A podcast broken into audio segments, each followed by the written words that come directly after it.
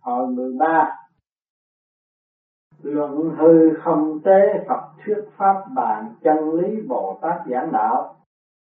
Phật tế công giáng ngày 9 tháng 2 năm nhâm tức 1982 thơ, chỉnh tâm lập đàn đạo khí sung, nguyên lý, thể ngộ, thiên văn thông, khai hoài độ chúng, thường tự tỉnh vô vi thanh tịnh, nhược hư không dịch tâm tĩnh lập đàn đạo khí thông thiên thiện duyên giác ngộ thuộc làm lầm. Chúng sinh cứu độ hằng nuôi chí vắng lặng vô vi vượt sắc không. Tế Phật Kẻ thô bạo ấy là sự đánh bại người làm tự mãn, dùng bạo lực đàn áp người để chứng tỏ mình mạnh, dùng sự xảo trá lừa gạt người để chứng tỏ mình không phải biết rằng dùng sự thô bạo đàn ép kẻ khác làm động xấu xa bị ổi, dùng bạo lực tiêu diệt người khác làm hành động vô cùng ngu xuẩn dùng sự gian xảo cướp đoạt tiền bạc của người khác là hành động hết sức vô liêm sĩ giờ ta thử lấy hư không làm tỷ dụ hư không lớn rộng song không tự cho là mình lớn rộng. Nên chẳng ai có thể so sánh nổi hư không. Cao vời song không tự cho là mình cao vời. Nên chẳng ai có thể so sánh nổi hư không sâu, dày song không tự cho là mình sâu dày. Nên chẳng ai so sánh nổi hư không vùng vĩ song không tự cho là mình hùng vĩ nên chẳng ai so sánh nổi. Nhờ vậy, hư không mới có thể chuyên chở vạn vật, bao trùm vạn vật dung chứa vạn vật, kẻ đạt đức giống tựa hư không. Ngó trước mắt lại thấy sau lưng, nhìn lên cao lại thấy tỏa rộng. Do đó, đạo gia muốn người đời học hỏi về hư phật gia muốn người đời học hỏi về thâm lễ đó, rất dễ hiểu vì có lý hư không làm gương mẫu. Kẻ học đạo mới có thể giống tựa hư không, mới có thể hòa hợp cùng hư không, làm một thể đại đạo vô cực. Dễ như móc túi lấy vật, lấy mãi còn hoài, con người cũng có thể là thánh nhân, là vĩ nhân, là kế mạnh, là vô cùng cao siêu. Không có năng lực nào thắng nổi, sức mạnh nào, đàn áp nổi bản lãnh nào, tranh giành nổi. Khi đó mới được coi là đạt đạo, giải thoát chân chính, còn không sẽ hèn hạ ngu si, tranh thắng, tranh mạnh, tranh giàu, tranh cao kẻ tranh mạnh, tâm rất yếu, tranh giàu, tâm rất nghèo, tranh thắng, tâm thường thua. Tranh quyền, tâm thường khốn, do đó trò ngoan, phải gắn học hư không. Không tranh, không cướp, không ờ, thừa, không thiếu. Không mạnh, không yếu, để trở thành thánh nhân bình thường, vì có bình thường mới biểu lộ sự quý báu mới hiển lộ sự quý báu. Phải dẹp bỏ ý tưởng sinh tụng mình mà còn không sẽ rớt vào cảnh khốn cùng. Thái sinh thưa ân sư, quả đúng như vậy sách có câu người sợ nổi tiếng. Theo sợ mập, vì vậy con muốn mãi mãi là gầy vô danh, chứ không muốn là heo mập nổi danh chúng sinh như mình mình như chúng sinh hoàn toàn bình đẳng, không chênh lệch. Không hơn kém, Thế Phật ha ha trò ngon quả đã giác ngộ kẻ tu đạo, phải ưa tăng thanh gió mát, không tham danh lợi thầy, hy vọng con giữ mãi được đức tính này, để lên được thiền. Qua bến giác, thay trời thành đạo, thái sinh thưa ân sư đã tới giờ khởi hành chưa tế phật, tới rồi tới rồi, mau lên đại sen kéo trễ. Thái sinh đưa con đã lên đại sen kính mời ân sư khởi hành. Tế phật đã tới nơi trò ngoan có thể mở mắt ra, thái sinh à nơi đây đồng ruộng mênh mông, cây cối sung xê nhìn hút mắt. Núi xanh trùng điệp nhấp nhô, mấy chục dặm không dứt vẻ xanh tươi của hoa cỏ giúp người ta dễ dàng rũ sạch bụi trần. Ngôi chùa phía trước sừng sững bên sườn núi cao Phật đại bên cạnh vẻ uy nghi hùng tráng.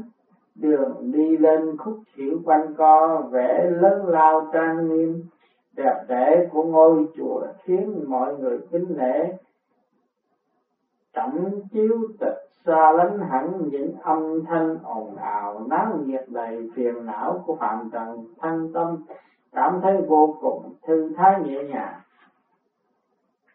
Tế Phật hiện thờ Bồ Tát Chính Quang đã xuất hiện, chúng ta đến lạy chào cùng vấn đạo Ngài. Hai sinh à thưa con đã nhìn thấy Bồ Tát Chính Quang hào quang tỏa chiếu ngờ đang ngồi ngay ngắn trong nhà vàng nét mặt từ bi khiến mọi người kính nể. Tế Phật này tròn ngoan, con hãy thỉnh giáo Bồ Tát về trường hợp tác đạo của Ngài.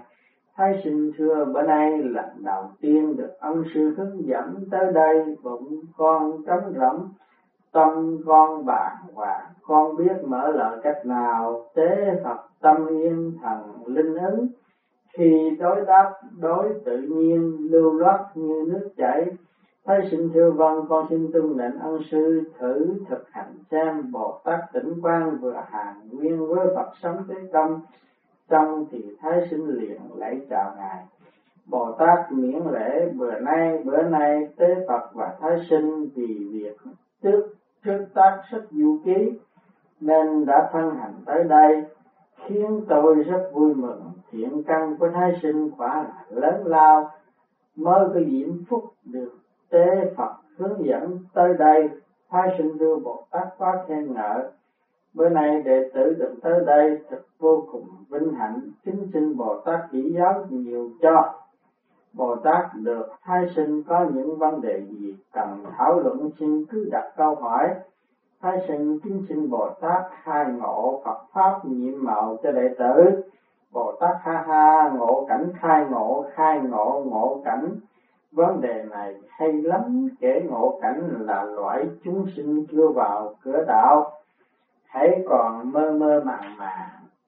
Do đó, chẳng rõ đạo lớn có thể tu, còn người đã vào được đạo lớn thì hành trình ngộ đạo của họ trước tiên. Thấy núi là núi, thấy nước là nước. Khánh khám sơn, thị sơn khám thủy thị thủy là bởi tính bị nhiễm vật chất tướng quá sâu, tâm bị ngoại cảnh cuốn hút quá nặng. Tới khi tiến cao hơn, ngộ được đạo lớn thì coi núi không là núi coi nước không là nước.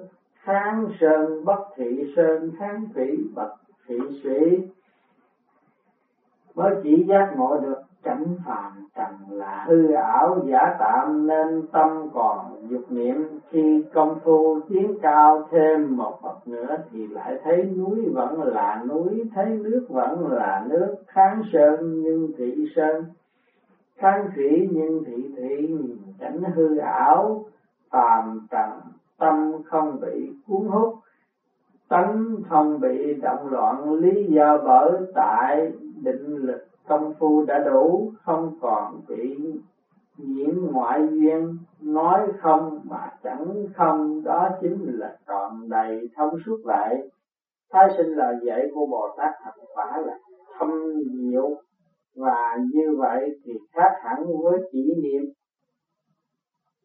bồ tát chỉ niệm là một.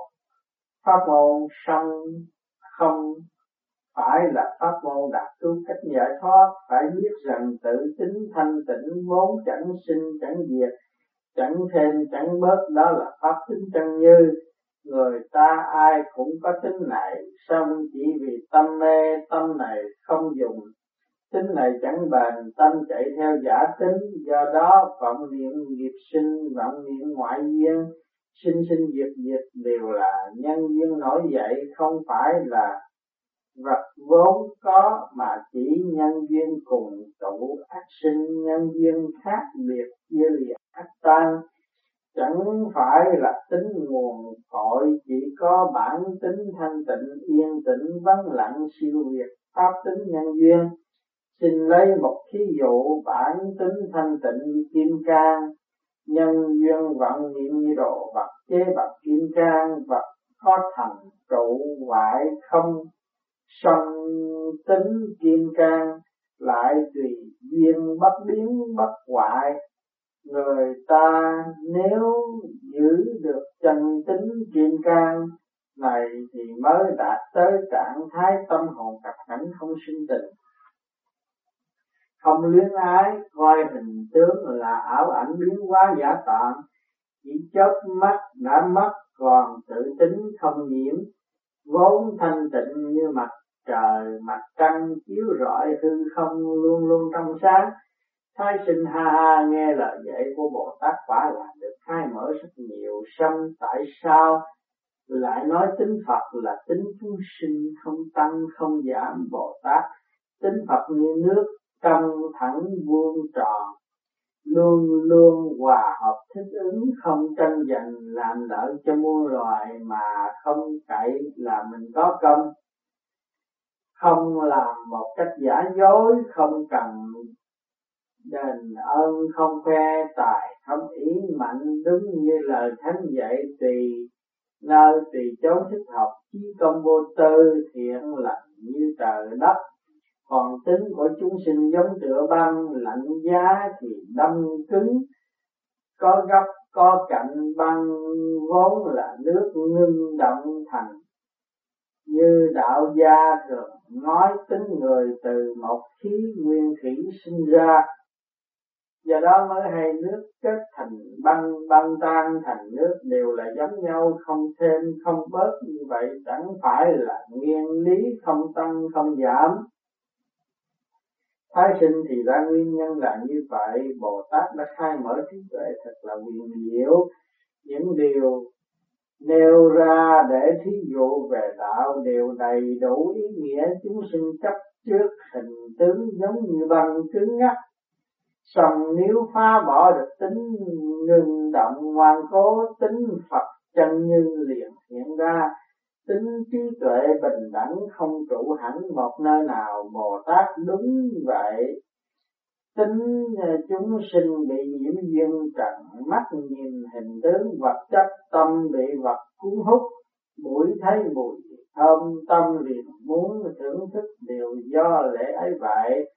Thái sinh thưa theo ý bồ tát làm cách nào? Chế phục được tâm vọng niệm để giữ bền được tâm bồ đề. Bồ Tát muốn rũ bỏ phàm tâm phải xa rời bốn tướng là ngã tướng, nhân tướng, chúng sinh tướng, thọ tướng, phải diệt trừ ngũ quẩn là sắc thụ tưởng hành thức. Chúng sinh đó có được tâm bồ đề về được nơi thanh tịnh thái sinh bữa nay được bồ tát khai đạo để mở trí ơn ích rất nhiều kính xin bồ tát giảng giải thêm về ý nghĩa của hai chữ trí tuệ trí huệ Bồ Tát trí huệ có thể chia làm ba loại. Thứ nhất, bát nhã trí huệ có thể thấy được ngũ quẩn đều là không. Kẻ ấy giác ngộ được tinh hiểu rõ được đạo. Trung trí huệ là nghiên cứu, học hỏi phần lớn đều là những người thuộc có giới trí thức trong xã hội, đều ba hạ trí huệ là những kẻ thuộc loại thiếu thông minh, chưa thấu tỏ lễ đạo đã tự cho là mình có trí tuệ, không biết rằng sự thiếu thông minh đã gây nên sự nhầm lẫn. Thai sinh, thưa bồ tát, thế nào là vô tướng?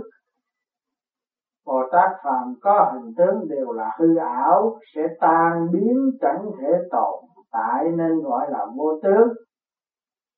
Chúng sinh chấp hình tướng rất sâu, chúng sinh bố thí chấp tướng bố thí, chúng sinh nhìn phật chấp tướng nhìn phật. Nếu không chấp tướng bố thí thì công đức càng lớn không chấp tướng nhìn Phật, trí tuệ càng sâu. Do đó người tu cần phải đạt được cứu cánh của ba đức vô tướng bố thí. Thái sinh ba đức vô tướng bố thí là bố thí tiền, bố thí pháp, bố thí dũng. Vô tướng nghĩa là không chấp tướng hành đạo, tu đạo không được giữ niệm tham vọng, giữ tâm mong cầu báo đáp mà tâm lượng phải quảng đại mới đạt được ma đức vô tướng bố thí.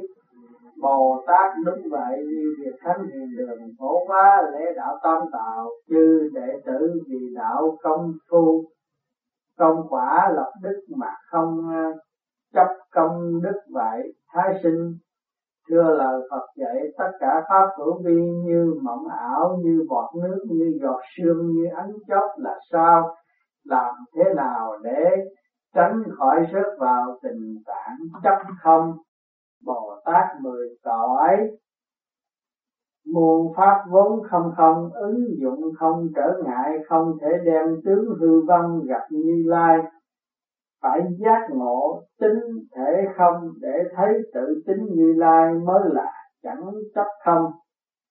Thái sinh không thể chấp tướng, không thể lìa tướng chấp tướng là hư vọng, lìa tướng là chấp tướng.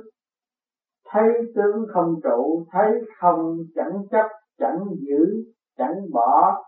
Đó là thực tướng. Bồ tát ha ha, thái sinh đã ngộ phật pháp, vừa nói xong đã ngộ liền. Thật chẳng uổng công trời sanh trong cậy, thái sinh bồ tát quả siêu phàm dốc lòng, lo cho chúng sinh song vẫn một giả thiên nhường chính xin bồ tát dạy thêm về ý nghĩa của chữ thức. Bồ Tát thức đại khái có thể phân chia thành chín loại tiền ngũ thức gồm có mắt, sắc, tai thanh mũi, hương, lưỡi, vị, thân xúc thứ sáu là ý thức, cũng là thức tâm vọng tưởng. Thức thứ bảy gọi là mạt na thức cũng là thức truyền đạt, thức thứ tám là ý thức tiềm tàng, a lại gia thức. Cũng là nghiệp thức tích những chủng tử do chúng sinh nhiễm trần một đời tích tụ, công phu học đạo đốn ngộ, cũng là pháp thấu triệt từ căn bản, không là pháp thứ thờ tạm bỡ rộng kết phải đạt tới thức thứ chín gọi là nguyên thần. Thức mặt tỉnh, cảnh giới vô ý thức cũng là tự tính, phật tính, nguồn cội, thái sinh a ha chỉ một lát nghe lời dạy của bồ tát hơn. Cả mười năm đọc sách, chúng sinh nếu như hiểu gốc biết rễ, ắt hẳn là lợi ích vô cùng. Thế Phật, bữa nay tạm kết thúc việc đàm luận lý đạo tại đây trò ngoan mau bái từ Bồ Tát.